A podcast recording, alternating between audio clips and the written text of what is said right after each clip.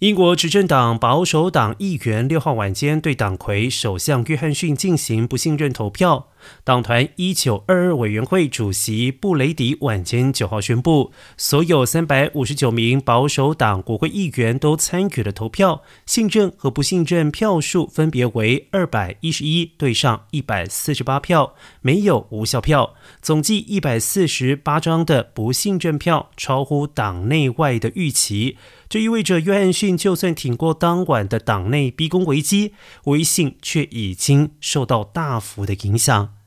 而且保守党党魁首相梅伊也曾经在二零一八年挺过同样的不信任危机，但是数个月之后，仍然因为脱欧协议协商风波遭到党内施压下台。